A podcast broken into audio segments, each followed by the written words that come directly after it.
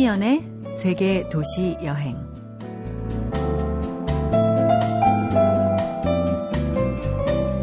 안녕하세요. 참이연입니다. 기상청 홈페이지에는 대설 예비특보와 황사 먼지 예보, 그리고 봄꽃의 개화기 곡선이 동시에 떠 있던데요. 그 누가 뭐라 해도 이번 주말부터 보름 동안은 봄꽃들의 행진이 계속될 겁니다. 광양 매화, 구례 산수유, 진해 벚꽃, 여수 영취산의 진달래, 태안의 튤립까지 꽃들의 화려한 릴레이가 펼쳐지는데 그 꽃길을 따라 한들한들 걷는 여행 생각만 해도 좋습니다. 그대여 그대여 그대여 그대여 버스커 버스커의 벚꽃 엔딩입니다.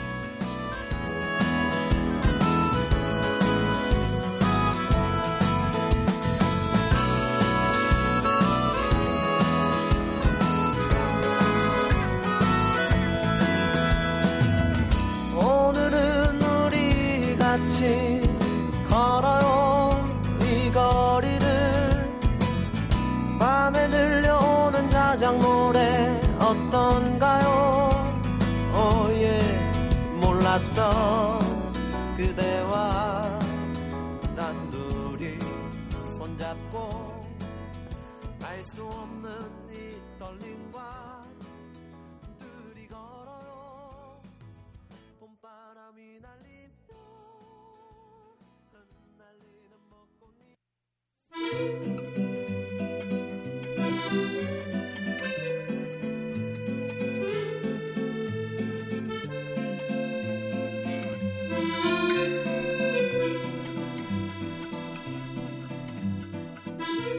마음을 다쳤거나 마음에 상처를 입었을 때 여행을 가라고 등을 조용히 떠미는 분이세요. 정신감정주치의 송형석 원장님 나오셨습니다. 어서 네, 오세요. 안녕하세요. 반갑습니다. 반갑습니다. TV로 무한도전을 통해서 예. 사람들이 좀 많이 알아보던가요? 예, 그때가 이제 4년이 이제 넘어가는데 네. 참 참 인생이 참 그런 것 같아요. 그거 한 번으로 계속 라디오 들어있고 사람들도 간혹씩 알아보고 이런 거 보면은 네네. 네. 신기하기도 하고요. 이제 끝날 때도 됐는데. 어, 근데 네. 좀 강렬한 인상을 그곳에서 남겨주셔서 네. 더 그런 것 아닐까 하는 네. 생각이 드는데요. 사실 그때 이미지 메이킹 잘한 것 같아요. 어, 그래요? 네. 굉장히 진지한 이미지 아니었습니까? 아니요, 보통은 정신과 의사 이런 생각을 네. 하면요. 좀 이렇게 부드럽게 아, 그러시구나. 이해합니다. 이렇게 이야기할 것 같아요. 같은데 네. 그렇지 않고 독서를 팍팍 날려주시는 야. 그런 모습 때문에 더 인상이 강렬했던 것 아닐까 하는 생각이 어, 드는데요. 저는 생각보다 친절하다고 생각하는데. 아, 그래요? 사람들이 자꾸 독설하다, 뭐, 은근히 까칠하다, 그래서 저도 참 정체성에 문제가 많습니다. 어, 마음에 안 드는 이미지는 아니죠? 아니, 좋긴 좋아요. 네, 네. 저도. 네. 제 몸을 가지고 제 정신 세계로 네. 지금까지 살아왔어도 제가 제 마음을 잘 모를 때가 있잖아요. 그렇죠. 근데 우리는 예. 누구나 다른 사람과 또 관계를 맺고 있고 예. 그 관계 속에서 의도치 않게 오해를 받거나 그렇죠. 또, 또 생각지도 않았는데 감동을 받거나 여러 가지가 있잖아요. 예. 그거를 다른 사람의 마음을 읽는 기분은 어떨까 하는 생각이 들 때가 있어요. 좀 다른 사람의 음. 마음을 읽는 비법을 좀 알려주신다면. 그게 다른 사람을 마음을 읽는다까지 돼버리면요. 그건 사실 이제 초능력의 범위예요. 네. 그렇죠. 다른 사람 텔레파시를 이제 그대로 느끼는 뭐 이런 게 뭐 있을런지 모르겠습니다만. 네. 근데 저같이 보통 사람이 읽는 방식은 어떠냐면 제 마음을 굉장히 그 자잘하게 분석을 하는 거예요. 음. 아, 저 사람이 저렇게 얘기할 때 내 기분은 어떻지? 그러면은 예를 들면은 우리가 질투가 난다고 할 때도 네. 진정한 질투는 없거든요. 음. 약간 미운 감정, 사랑하는 감정, 그다음 호감, 뭐 아니면은 미움 이런 것들이 온통 뒤섞여 있는데 네네. 네. 그 비율을 하는 것뿐이죠. 어. 미움 40에 애정 20, 그 다음에 아. 뭐 이런 이런 식으로 따지니까 네네. 네. 상대방도 그 비슷한 언저리 있을 거라고 추정을 하는 건데 어. 그런 추정 확률이 생각보다 이제 경험이 많아질수록 네. 이제 더 일치하는 것뿐이죠. 어 그렇군요. 네. 근데 뭐 그런 게 있는 것 같아요. 확실히 정신과 의사분들은 생각지도 못했던 걸로 예? 아 이런 때는 어 이런 뭐 마음에 감정들이 있기 때문에 그런 네. 마음을 갖는 거다. 지금도 그냥 질투가 미움만이 아니라 사랑도 섞여 있고 뭐 관심도 있고 뭐 이렇기 때문에 그렇다고 말씀을 해주셨잖아요. 그렇죠. 그걸 자각을 전혀 못 하고 있다가 네. 그것 때문에 그런 거예요. 이렇게 얘기할 때 뒤통수를 턱 맞은 것 같은 기분. 그 아주 간단한 게 뭐냐면은 음. 정신과 의사 한 다음에 제가 깨달은 두 가지가 뭐냐면 우리가 부르는 감정이라는 게 단일한 감정은 없다라는 거죠. 예를 들면 아, 내가 호감을 느끼지 않는 사람이 뭘 하건 저는 관심이 없는 건데 그렇죠. 호감을 가진 사람이 저한테 기분 나쁘게 했을 때 사실은 분노가 올라오는 거거든요. 네네. 그러니까 분노는 애정하고 항상 동반해서 가는 거죠. 어, 그런 이중 삼중적인 어떤 감정체라는 걸 깨닫는 거하고 두 번째는 뭐냐면 상대방이 나한테 안 좋게 대할 때 대부분은 네. 실제로 제가 그럴 만한 이유를 제공하고 있는 게 대부분이에요. 어, 그리고 정신과에서 배운 참 좋은 어떤 깨달음인데 네네. 항상 저 사람이 내가 보기 이상하다고 느껴질 땐 음. 내가 만들고 있는 거라고 생각을 하는 거예요. 음. 그래서 내 운명이 항상 나 때문에 유발된다고 생각을 하면은 기분이 오히려 좋아지는데 네. 나는 가만히 있는데 세상 사람들이 자꾸 나를 괴롭힌다라고만 생각하고 있으면 항상 인생은 불합리하고 기분 음. 나쁘고 짜증나게 버리는 거죠. 그러니까요. 네. 그러네요. 그런 거죠. 항상 어왜 내가 그런 의도가 아니었는데 나한테 이렇게 해 억울한 마음이 네. 들때 있잖아요. 내가 눈빛을 이상하게 줬으니까 그렇지라고 생각하면은 어, 그래 내가 잘못했다. 그러면서 그- 넘어갈 수 있는 거죠. 그렇네요. 많은 부분 그렇게 좀 설명이 되네요. 네. 찾아오는 환자들에게 마음이 아파서 찾아오는 환자들에게 이런 말씀을 해주신다고 들었어요. 나한테 치료받으러 올 돈이 있으면 차라리 그 돈으로 여행을 가고 나한테 치료받으러 올 시간이 있으면 그 시간에 여행을 떠나라. 예. 그렇죠. 저도 여행 네. 좋아하고요. 아, 예, 예. 뭐, 우리 뭐 지금 청취자들도 다 여행을 꿈꾸고 계신 예, 분들일 예, 텐데요. 여행을 특별히 권하는 어떤 이유가 있나요? 그 여행이라기보다는 어, 정말로 권유하는 시간은 뭐냐면 완벽하게 본인 혼자 있는 시간을 가지세요가 사실은 네. 더 본질적인 얘기입니다. 네. 그런데 이제 여행까지 안 가도 할 수는 있어요. 그러면 뭐 예를 들면 점심 때 공원을 거닌다든가 어, 아니면 저녁 때좀 어두고두실 때 집에 금방 안 들어가고 좀 산책을 한다든가 네. 그러면은 평소에는 절 대 경험하지 않았던 자기 내면과의 어떤 대화들이 슬슬 일어나기 시작하거든요. 네. 그래서 자기 마음속이 어떤 것인지를 알게 되고 자기 자신하고 친해지는 기회를 가지게 되면서 음. 인간이 더 좀 어떻게 된 항상 이 같은 존재 있잖아요. 음. 그런 존재로 되기가 쉬운데 문제는 이제 해- 외국 여행을 해보시면 느끼는 거지만 한국에서는 한국에서 지리산을 돌아다닌다고 하더라도 그런 고독감이나 고립감은 맛보지 못해요. 네. 왜냐하면 하루만 내려가면은 그냥 마을이 있으니까 항상 한국인이라는 그 우리 공동체에 기대고 있거든요. 네. 그런데 외국에 나가면 그게 아니죠. 음. 아무리 사람 많은 곳에 있어도 외롭고 그 다음에 정말 나 혼자밖에 없구나라는 감정을 그 느끼는 것 자체가 중요하다는 거예요. 어. 그래서 믿을 건 나밖에 없다라고 생각하면서 항상 내가 문제의 원인이고 내가 모든 것을 하고 있다는 그 주체성을 가지게 되기 좋기 음. 때문에 외국 여행을 한번 나가보시라는 거예요. 어, 그러면 자기를 찾기 위해서는 어떤 고립이나 고독은 필수인가요? 그렇죠. 고독하고 고립감이 없는 상태가 되면은 그 다른 사람의 기대는 것이 내 인생의 모든 것인데 잘 모르는 경우가 많다고요. 음. 그래서 어쩌다가 한번 여행 가보라 해가지고 돌아다니신 분이 깨닫는 게 그러고 보니까 항상 친구들하고 이런 얘기 저런 얘기 하느라 시간 보냈지 네. 그냥 진지하게 생각해 볼 시간이 하나도 없었었군요라고 깨닫는 분들도 많이 있어요. 그렇네요. 예. 저만 해도 여행을 혼자 해본 여행이 있었는데요. 예. 어, 그러니까 굉장히 낯설더라고요. 그렇죠. 혼자인 내가 너무너무 낯설고 예. 지- 그 고독감. 그렇죠. 저도 음. 그걸 어디서 느꼈냐면은 저 일본이나 중국에서는 그걸 잘 못 느꼈는데 베트남에 가본 적이 있는데 네. 베트남에 왜 그 오토바이 타고 사람. 엄청 많이 많잖아요. 근데 그 속에 저 혼자 딱 있는데 이 사람들과 나는 다르다라는 생각만 자꾸 드는 거예요. 어, 그러면서 내가 뭘 해야 되지 어떻게 해야 되지 그러면서 자기 자신하고 계속 꼭 약간 좀 약간 실성하는 사람처럼 음, 혼잣말을 엄청나게 이제 얘기하게 되는데 네. 물론 불안해서 생긴 일이지만 그러면서 내 마음속의 생각들이 정리되는 경험을 해본 적이 있어요. 어, 그 복잡한 오토바이로 둘러싸였지만 사실은 내가 여기에서의 외계인, 예. 이방인이라는 이방인이죠. 것 때문에 저- 전부 다 저한테 와가지고 택시 안 네. 탈래? 오토바이 그러고 있고. 예, 예. 그런 마음이 나를 찾아 떠나는 여행의 시작이군요. 예. 네. 어, 그 마음의 상태에 따라서 또 여행의 종류도 참 다르고요. 물론 혼자 떠나는 여행을 어, 추천해 주셨지만 예. 어떤 때 어떤 여행을 하면 좋을까 그 마음의 상태에 따라서도 처방전이 나올 것 같아요. 누구와 음. 함께 떠난 여행이 아니라도 예, 어떤 곳으로 뭐 결국 제가 추천하는 건 다 자기 자신을 재발견하는 여행이란 취지에서 하는 건데 네. 이 간혹 가다가 혼자 가지 말라고 할 때도 있어요. 왜냐하면 자기 자아가 너무 취약해 보이는 분들 있죠. 어, 이분들은 혼자 가서 자립심을 키우고 오는 게 아니라 네. 더 고독, 그러니까 자기 내면의 그 어두운 면을 너무 마주치고 오기 때문에 어, 좋기보다는 오히려 증상이 더 악화되는 케이스도 많이 있어요. 네. 그래서 그런 분들은 옆에서 한 분 좀 믿을 만한 분좀 음. 같이 아버지 어머니가 아니라 그 뭐 친구나 네. 아니면 뭐 삼촌 뭐 이 정도쯤 되는 분이 같이 가서 적당한 곳에서 따로 떨어져도 있어보고 같이도 있어보고 이렇게 하면 좋을 것 같다라고 어. 저는 제언을 하죠. 아버지 어머니는 왜 안 되나요? 아유 아버지 어머니 데려가시면 그냥 아빠 모셔야 엄마가 다 되니까. 해주게 아빠 엄마가 다 해주겠지 그러면서 옆에서 이렇게 아, 묻들려 있거나 의존성이 또 예, 아니면. 본인이 내가 다 해줘야지 하면서 다 챙기느라 그러네요. 아무 생각도 안 하는 경우가 많죠.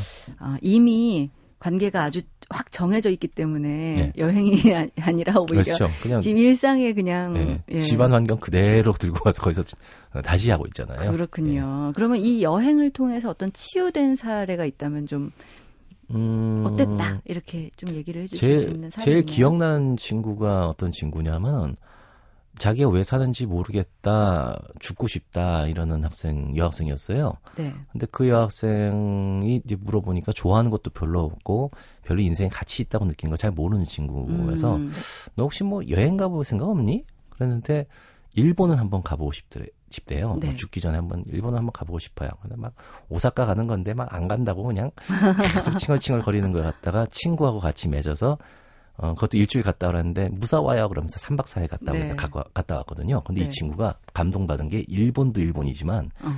그 명품 파는 그 공항의 그 면세점 있잖아요. 네네. 거기서 감동을 받았어요. 이 친구가 정말 명품을 좋아하는데 네. 그걸 보고 나서 와 이거다라는 생각이 들었대요. 네. 그러더니 몇 주 뒤에 그 명품 한 데서 알바를 잡았어요. 오. 그러더니 얼굴이 생글생글 싱글싱글 생기가 막 돌기 시작하더니. 한 달 뒤에 병원 이제 안 오기 시작했죠. 즐거움을 거기, 거기서 찾은 거예요. 그렇죠. 오. 명품에서 찾아서 조금 이상하긴 합니다만 어쨌든 자기가 정말 좋아하는 것이 무엇이다라는 걸 발견을 해버리니까 그렇네요. 그렇게 되면 그 다음부터 죽을 이유가 없어지는 거예요 그 사람은요. 오. 여행이 찾아주는 즐거움이 생각지도 않게 면세점에서 그렇죠. 면세점에서 시작됐을 줄은 몰랐습니다. 얘기가 네. 점점 흥미진진해지는 것 같은데 네.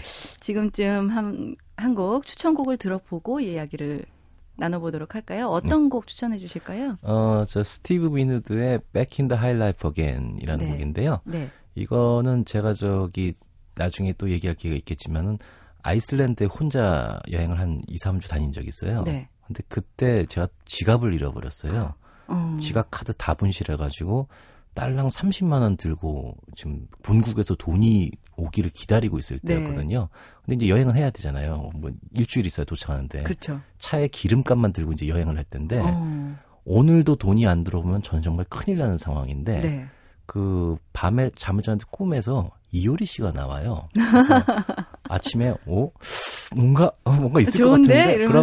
그러면서 CD를 그냥 탁 틀었는데 물론 그 제가 넣어놓은 CD인데도 음. 거기서 나오는 게 Back in the High Life Again이라는 곡이 어. 나오는 거예요. 네. 그런데 뭔가 암시를 받은 것처럼 이거야 어, 그러면서 제가 차를 하이라이프가 올 거야. 그렇죠. 그래서 차를 갖다 250km 달려가가지고 그 수도까지 한 다음에 가서 돈 들어왔나요? 그랬더니. 들어왔습니다. 그런 거죠. 어, 정말. 네. 그래서 즐거운- 하이라이프로 왔죠.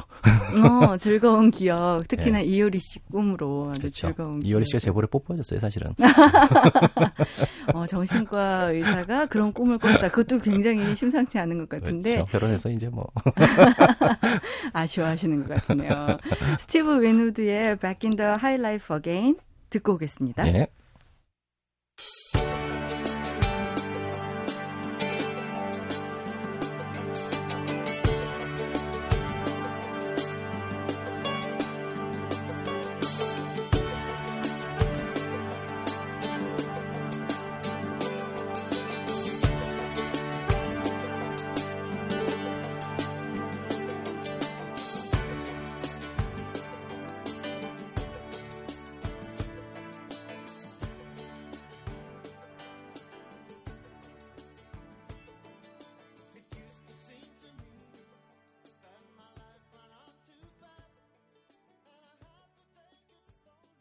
네, 참여연의 세계 도시 여행 스티브 비노드의 Back in the High Life Again 듣고 왔습니다. 송형석 원장님과 함께 여행 치유 이야기 하고 있거든요. 어, 갑자기 여행을 훌쩍 떠나버리고 싶은 마음이 슉 드는데요. 아, 전 이 곡 들으면요. 네. 정말 감동이 어, 감동이 모락모락 올라와요. 그때 감정 올라오면서. 특히나 이 곡을 들으니까 조금 더 이렇게 바- 시원한 바닷바람 이렇게 맞고 싶은 그런 느낌이 드는데요. 뭐 원곡 분위기가 원래 저 영국 쪽에 그 방랑하다가 결국 자기 고향에 돌아온다는 얘기일 거예요, 네, 이게. 네. 그래서 그런지. 네. 근데 어떤, 어떻게 이런 느낌을 이렇게 음악에 잘 살렸는지 훌쩍 떠나고픈 마음에 불을 지피고 말았습니다. 스코틀랜드 가고 싶어요. 네, 그렇네요. 아니, 송형석 원장님과 함께 여행을 하고 싶어 하는 사람들도 많을 것 같아요.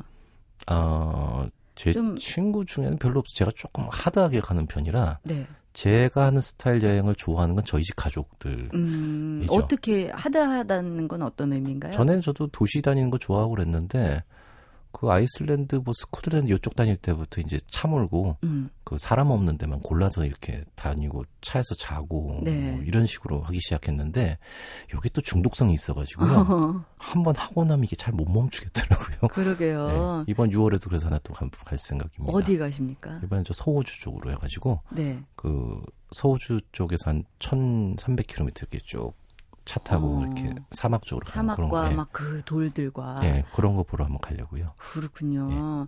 사실 어, 이 정신과 선생님 그러면은요. 예. 제가 가장 잘 아는 사람은 꾸빼 씨예요.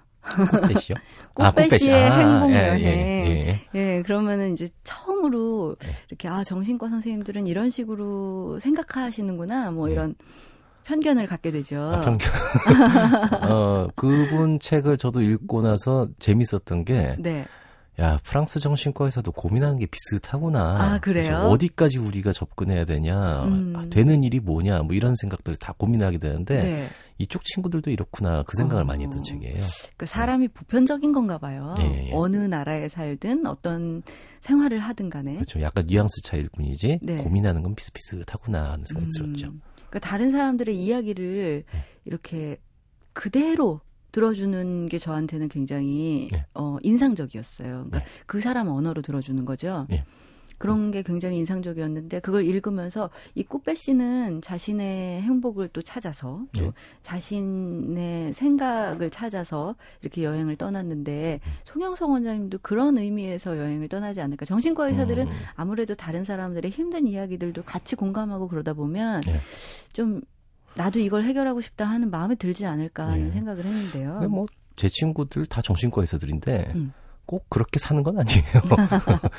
씨처럼 사는 스타일이 사실은 정신과 의사 내부에서도 소수라고 봐야 돼요. 그래요. 근데 왜 그러냐면은 이제 자신이 보고 있는 환자분들에 대한 어떤 죄책감도 좀 있고 어, 더 좋아져야 되는데 왜 나는 상대방을 더 좋게 하지 못하느냐라는 그런 죄책감도 있고 인간 내면을 자꾸 자꾸 들어가면 들어갈수록 이게 내 나 개인이 해결할 수 있는 일이냐 뭔가 음. 다른 방책이 있지 않느냐 이런 고민을 하게 되는데 네네. 그 이상의 것들은 책 같은데 교과서에서는 정말 가르쳐 주지 않는 내용이니까 음, 오히려 고전이라든가 종교 서적이라든가 여행을 다니면서 그죠 저 환자들도 자기 내면을 살펴야만 저 사람이 나아질 수 있는데 음, 나는 내 내면을 제대로 알고 있느냐라는 거죠 음. 사실은 그냥 사회생활에서 얻는 자기에 대한 분석한 내용 가지고는 안 되거든요 그렇겠죠. 그러다 방랑을 하다 보면은 아 나라는 인간이 이 정도밖에 안 되는구나 아 정말 이렇게 보이는 건 새로운 깨달음을 잡고 오게 되고 어, 그러다 보면 조금은 더 나은 시선을 가지게 되죠 어. 예.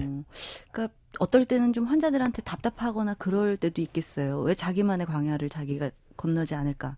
그렇죠. 그거는 저기 환자라기보다 그냥 사람에 대한 어떤 어떤 섭섭함이나 분노이기도 한데 아 그래요? 제가 그 아까 아이슬란드 여행했던 그거는 그 당시에 어땠냐면 사람에 대해서 너무 힘들어가지고 음. 사람들한테 고민을 들어주고 그걸 해결해 주는데 상대방은 듣지 않잖아요. 네. 그게 너무 힘들어서 사실 떠난 여행이에요. 어. 그래서 사람들하고 다 단절하고 싶다고 그때 네. 기억이 나는데 사람이 없는 곳을 가고 싶어요. 그러면서 음. 그 화산지대 쪽 가가지고 차 타고 돌아다녔던 건데 사람이 전혀 없는 공간에 있으니까 그제서야 사람이 보고 싶다는 생각도 들고 음. 그 다음에 내 내면에 있던 어떤 애정이나 슬픔 같은 것들이 해소되는 것도 많이 느꼈거든요. 네. 그 이후부터는 사람 볼 때 훨씬 편해졌다는 걸 제가 느낍니다. 어, 스스로 여행 치유를 경험, 체험하신 거군요. 그렇죠. 제가 스스로 저를 치료했다고 생각해요. 네. 예.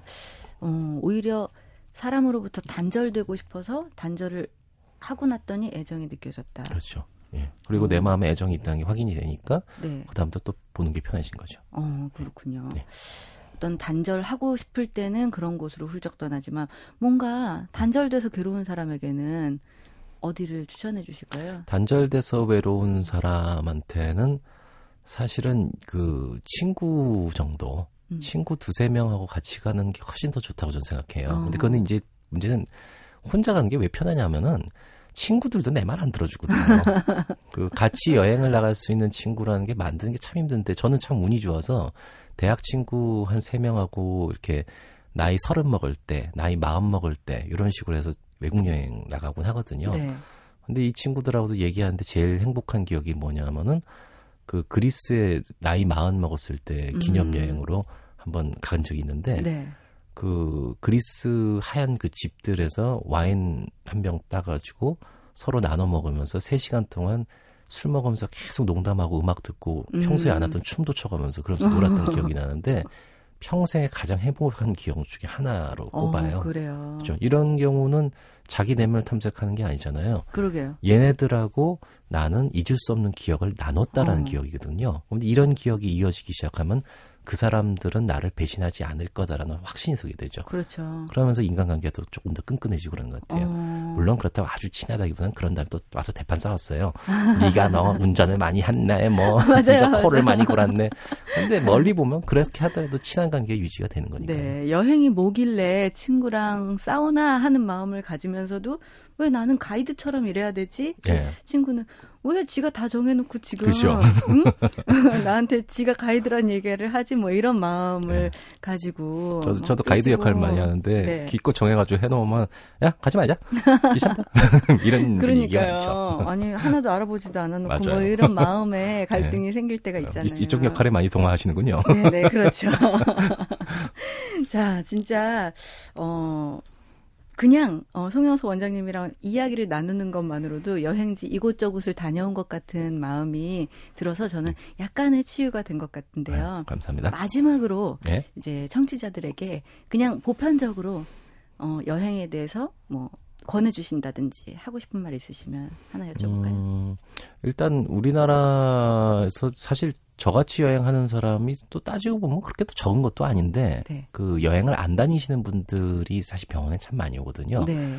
정신과 의원에 앉아가지고 이렇게 젊은 친구들이나 아니면 30대, 40대 공황장애나 이런 분들하고 상담을 하다 보면 평생 어디 나가본 적 없어요. 음, 그 다음에 혼자서 어디 가본 적 없어요. 그 다음에 저기 뭐야 심지어는 친구들하고 어디 같이 가본 적도 없어요가 너무 많아요. 음, 그럼 그분들한테 아니 이거는 병이 문제가 아니라 그냥 당신의 삶의 문제다. 그러게. 왜 혼자서 뭘 못하냐? 네. 그러면은 하나같이 다 자기는 못하겠다는 얘기 하시거든요. 음, 그렇게 돼서는 안 돼요. 네. 자기 스 모든 것이 자기 자신한테 있다는 걸 깨닫지 못하면은 음, 그러면 삶이 항상 팍팍해진다고 생각하시는 거예요. 왜냐하면 남에게 내 인생을 걸고 있는 거기 때문에 네. 내 인생에 항상 뭐 부족한 느낌이 들 수밖에 없어요. 어, 네. 용기를 내봐야겠군요. 그렇죠.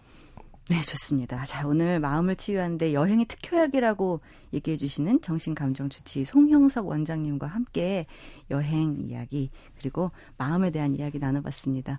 반가웠고요. 네. 고맙습니다. 네, 감사합니다.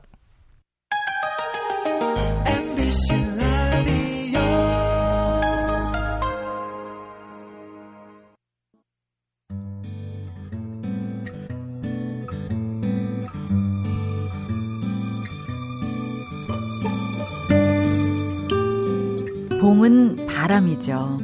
바람처럼 바람 따라 훌쩍 떠나고 싶은 때입니다. 바람의 유혹에 넘어가고 싶네요. 자, 김경주 시인 나오셨습니다. 어서 오세요. 안녕하세요. 안녕하세요.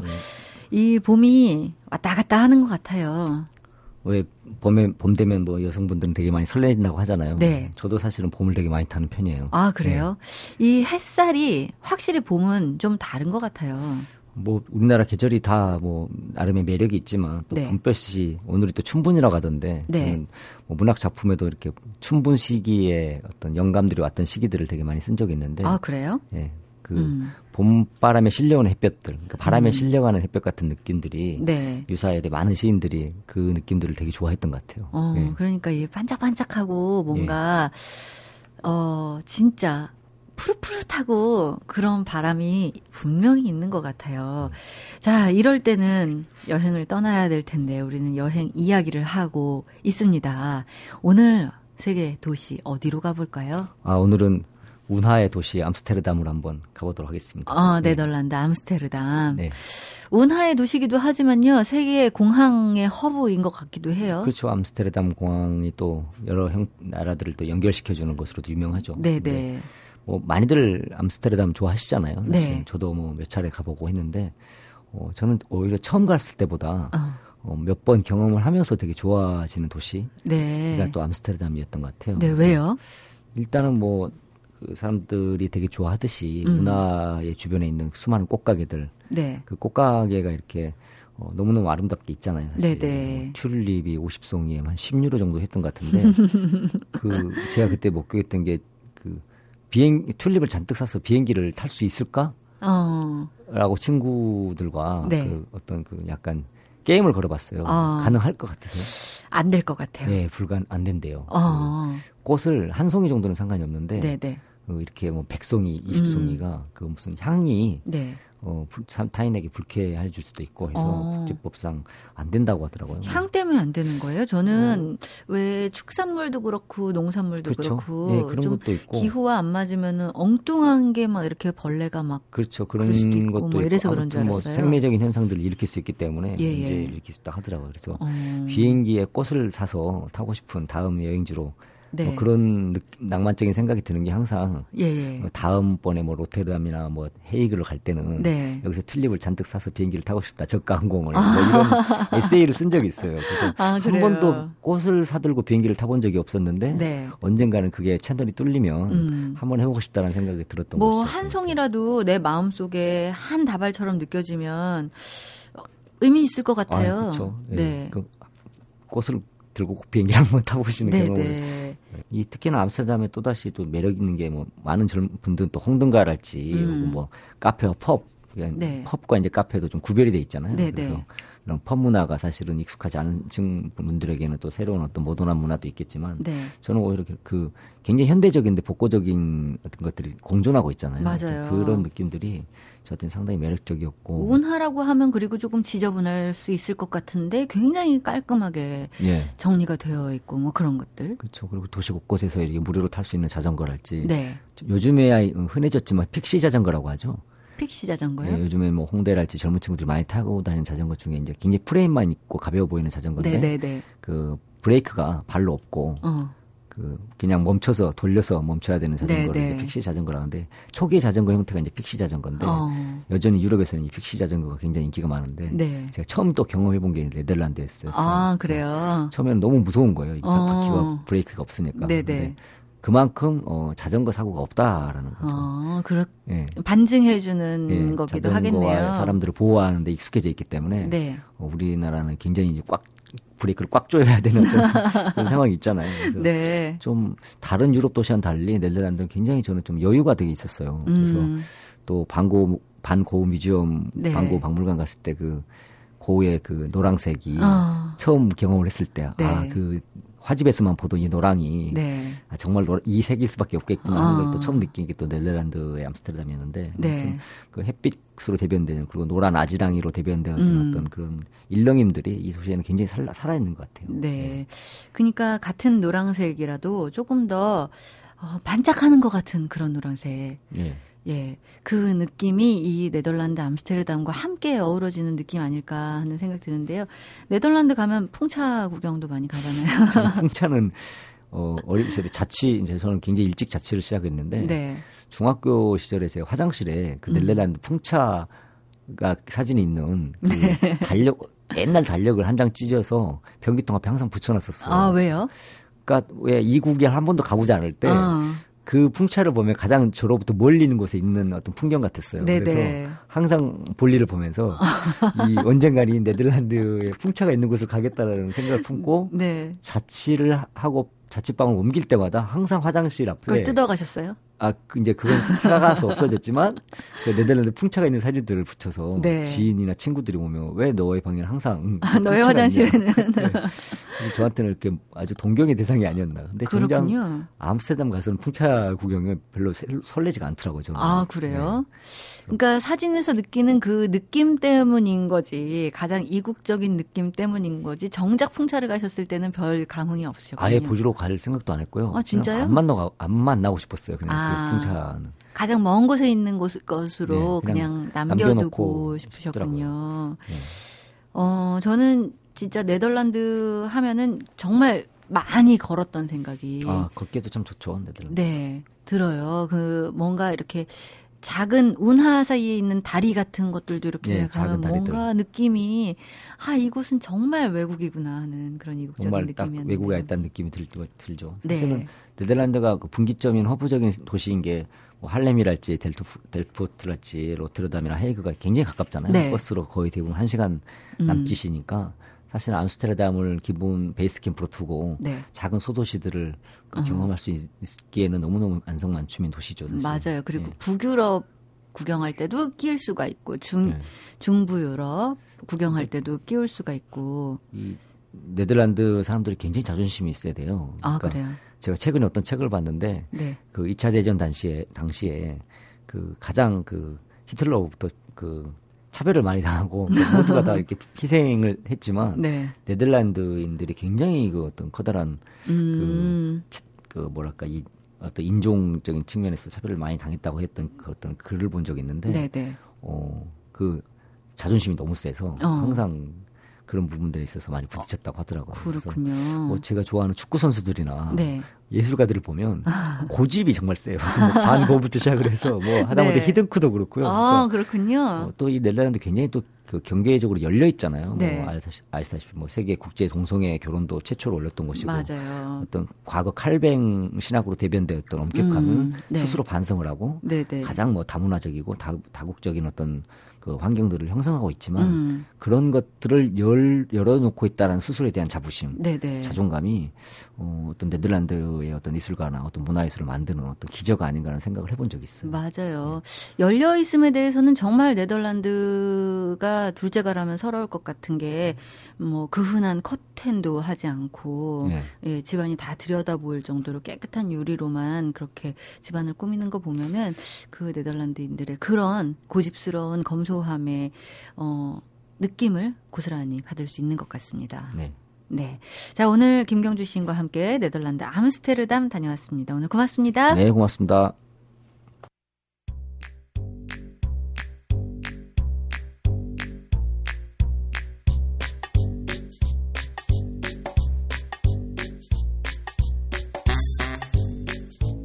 양지 바른 동네 화단에는 산수유꽃이 활짝 피어서 두 눈에 노란 색깔을 입혀줍니다. 남쪽으로 내려가면요, 꽃을 더 빨리, 더 많이 볼 수 있겠죠.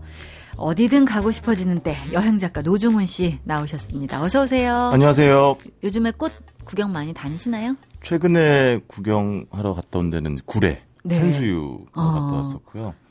뭐 많이들 꽃 구경하러 다니시잖아요. 네. 근데 저는 사실은 한번 말씀드렸지만 음. 꽃이 만발하는 계절은 조금 피해 다니긴 합니다. 왜요? 사람이 꽃보다 너무 많기 때문에 그때는 사실 저는 조금 피하긴 아. 합니다. 네. 거의 평생을 일평생을 여의도에 살아온 저는요 네. 공감합니다. 그쵸. 벚꽃철이 되면요 벚꽃보다 더 벚꽃 잎보다 그렇죠. 어, 더 많은 사람들이 여의도로. 예 몰려서요 여의도가 가라앉지는 않을까 하는 걱정을 하면서 살아요. 네. 그런데 어, 또 여의도 주변에는요 개나리 꽃이 활짝 폈더군요. 네. 아, 벌써 그쵸. 양지 바른 곳에는 네, 맞습니다. 네. 그러니까 어김없이 꽃은 피는 것 같아요. 그럼요. 네. 네. 아무리 뭐 겨울이 길어도 봄은 기어코 찾아오고야 말지요. 아, 그러니까요. 근데 네. 지난주에 어, 이번 주죠. 그러니까 따뜻하더니요. 네. 따뜻 정도가 아니라 차 안에선 굉장히 덥더니 또 주말이 가까우면서 갑자기 또 추워지고요. 맞아요. 네. 이 꽃샘추위 뭐 꽃샘추위 종잡을 수가 없어요. 그렇죠. 여자의 마음 인가요? 아니죠. 남자의 마음이죠.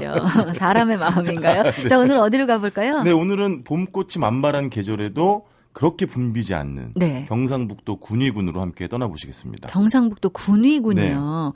저 그렇게 지도 보기 좋아하는데 여기 네. 잘 모르겠어요. 모르시죠? 네. 경상북도 중앙 부분에서 약간 아래쪽으로 남쪽에 위치한 고장인데요. 네. 뭐 의성, 구미, 칠곡, 영천 이런 아. 도시들하고 이제 경계를 맞대고 있습니다. 예, 예. 음, 여- 그 군위에서 가장 유명한 게요. 그 군위 군에서 항상 이렇게 얘기합니다. 군위는 삼국유사의 고장이다. 아, 왜냐면은. 예전에 이련 스님 삼국유사를 쓴 사찰이 여기 있어요. 아, 그래요? 네, 인각사라고 하는 사찰인데요. 네. 뭐 예전에 이련 스님이 그 삼국유사를 쓰고 입적할 당시만 해도 굉장히 대규모 사찰이었는데요. 네. 지금은 조금 저 형편이 좀 옹색한 편입니다. 아. 왜냐하면 908번 이렇게 지방도로 바로 옆에 있어가지고요. 그냥 지나치기도 좀 쉽고요. 아, 그래요. 근데 보통 우리가 사찰하면 떠올리는 뭐 일주문 이런 것도 없어요. 음. 그래서 예전보다는 그 위세가 많이 줄어들긴 했는데요. 네. 인각이라는 말은 기린 뿔이라는 뜻이에요. 아, 기린의 뿔. 네. 네. 예전에 뭐 어떤 기린이 그 뿔을 절 옆에 있는 바위에다가 이렇게 걸었다. 어. 그래서 뭐 인각이라고 불렸다는 얘기도 있고요. 또 다른 일설로는 실제 기린이 아니라 네. 그 뛰어난 스님이었던 일연을 지칭하는 어떤 의미일 거다. 아. 그런 뜻으로 두 가지 해석이 좀 되고 있고요. 예. 인각사라는 사찰보다도 오히려 저는 그 길 건너편에 있는 학소대라고 하는 굉장히 그 위풍당당한 바위 절벽이 있거든요. 네. 말 그대로 뭐 학이 많이 모여들었다 그래가지고 어. 학소대라고 불리는데 딱 보면은 그 주변에 이렇게 뭐 숲도 우- 어, 우거지고요. 예. 그래서 많은 또 예전에 뭐 문인들 시인들이 여기 와서 어. 음풍농월 어. 뭐술 마시고 예. 시 짓고 이랬겠구나라는 생각이 드는 또 아름다운 자연이 되겠습니다. 그렇군요. 사실 이 학, 뭐 기린 이런 것들이 실제로 모였는지는 지금 잘 알 수 없으나 그렇죠. 이름을 그렇게 짓는 거는요. 네. 정말 운치 있고 마음에 드네요. 그렇죠. 그 기린 뿌리라는 이름을 갖고 있는 절은 정말 그 비슷한 어떤 유래도 한번 찾아보실 수가 없을 거예요. 우리나라에 기린이 있었을까요? 그것도 참 궁금해지는데요. 그러게요. 모르겠네요. 네, 네. 기린 린자 써서 인 네, 맞습니다. 이군요. 네. 그렇군요. 이곳에는 이 인각사와 학소대 말고는 또 어떤 볼거리가 있나요? 화본마을이라고 하는 작은 마을이 있는데요. 여기 화본역이라고 하는 간이역이 있습니다. 네. 1936년도에 지어졌는데요. 네. 지금도 뭐 가뭄에 콩 나듯 콩 나듯이 뭐 무궁화호가 예. 지나다니긴 합니다. 아, 그래요? 근데 거의 비어 있는 시간이 훨씬 많아요. 아주 네. 한적한 역인데 여기 사진 찍으러도 이렇게 많이 오시고요. 어. 음, 예전에 MBC 드라마에도 한번 여기가 나왔었어요. 그래요? 그래서 한번 또 화제를 모았던 적도 있고 네. 이 화본마을 그 담벼락에는 아까 삼국유사의 고장이라 그랬잖아요. 음. 삼국유사와 관련된 거는 벽화들이 많이 그려져 있고요. 네. 가장 제가 재밌었던 거는 이 화본역 근처에 옛 산성 중학교 건물이 있는데요. 그건 지금 이제 리모델링을 해가지고 엄마 아빠 어렸을 적이라고 하는 전시 공간으로 꾸며놨어요. 아? 그게 뭐냐면 1960년대, 70년대의 어떤 그런 골목 풍경을 재현해 놓은 건데요. 어. 네. 뭐 예를 들면 뭐 만화 가게라든지 음. 또 연탄 가게 또는 불량식품 팔았던 네. 구멍가게 이런 것들을 잘 재현해 놨는데 네. 그런 거 이렇게 둘러보시다 보면요 이런 구절이 좀 생각이 납니다. 음. 그고 박완서 선생님이 네. 본인 소설집인 엄마의 말뚝에 음. 이런 구절을 적어 놓으셨는데요. 국화빵이 아니더라도 알사탕이나 박하사탕, 카라멜 같은 구멍가게에서 살수 있는 모든 것에도 나를 못 견디게 현혹시킨 도시의 감미가 들어있다. 어. 라는 구절이 딱 떠오릅니다. 어, 네, 그래서 그렇군요. 옛날 풍경 이렇게 아이들에게도 엄마 아빠 어렸을 때는 정말 이런 풍경 속에서 살았다는 거를 알려줄 수 있는 그런 공간이 되겠습니다. 네. 마을에는 한 20여 채 정도의 고택이 있는데 네. 그중 가장 큰 고택이 그 남촌 고택이라는 집이 있습니다. 예. 근데 이 고택은요, 음, 그 상매댁으로, 상매댁으로도 불리는데요. 어. 상매댁은 뭐냐면, 칠곡에서 14살 때 이 마을로 시집 온 네. 할머니의 이름이에요. 어. 그러니까 벼로 같은 거죠. 네네. 이분은 지금 이제 작고하신 분인데요. 네. 이분이 70살 때 지은 가사가 어. 이집 대청마루 벽에 걸려 있습니다. 예. 뭐라고 적어 놓으셨냐면요. 네. 14살 어린 나이 시집이라 왔건만은 두려움이 앞을 서고 서글픔이 뒤섰다네. 음. 홀홀 단신 나의 동생 우는 손목 뿌리치고 백꽃 피는 한밤 땅에 내 좋아 왔다 거- 어, 내 조와 왔다 건가. 어. 그러니까 이걸 보면은 그 어린 나이에 막 시집 왔던 그 할머니의 맞아요. 막 14살이 뭘 하는데 네, 시집을 갔을까. 조마조마한 마음 같은 것. 예. 그다음에 그 이후에 펼쳐졌을 그 신산스러운 그런 삶 같은 게 음. 보이는 것 같기도 해요. 그렇네요.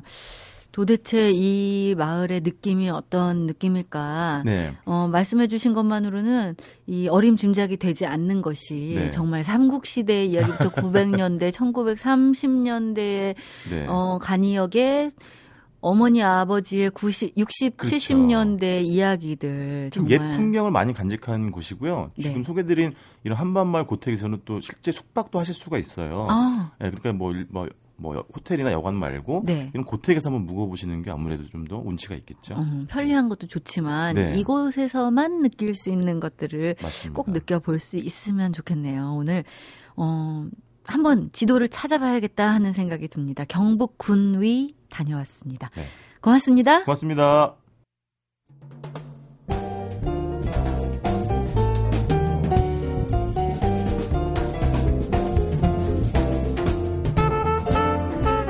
누가 그러더라고요. 일하는 데 있어서는 동작 빠르고 추진력 있는 사람이 갑인데 관계에 있어서는 먼저 움직이는 사람이 약자, 을이라고요. 그래도 좀 쉽게 감동하고 쉽게 기뻐하는 그래서 마음이 좀 다 드러나는 인간적인 약자, 인간적인 을이 되고 싶습니다. 일요일 인간미 채우면서 하루 보내보시죠. 세계 도시 여행 참여연이었습니다.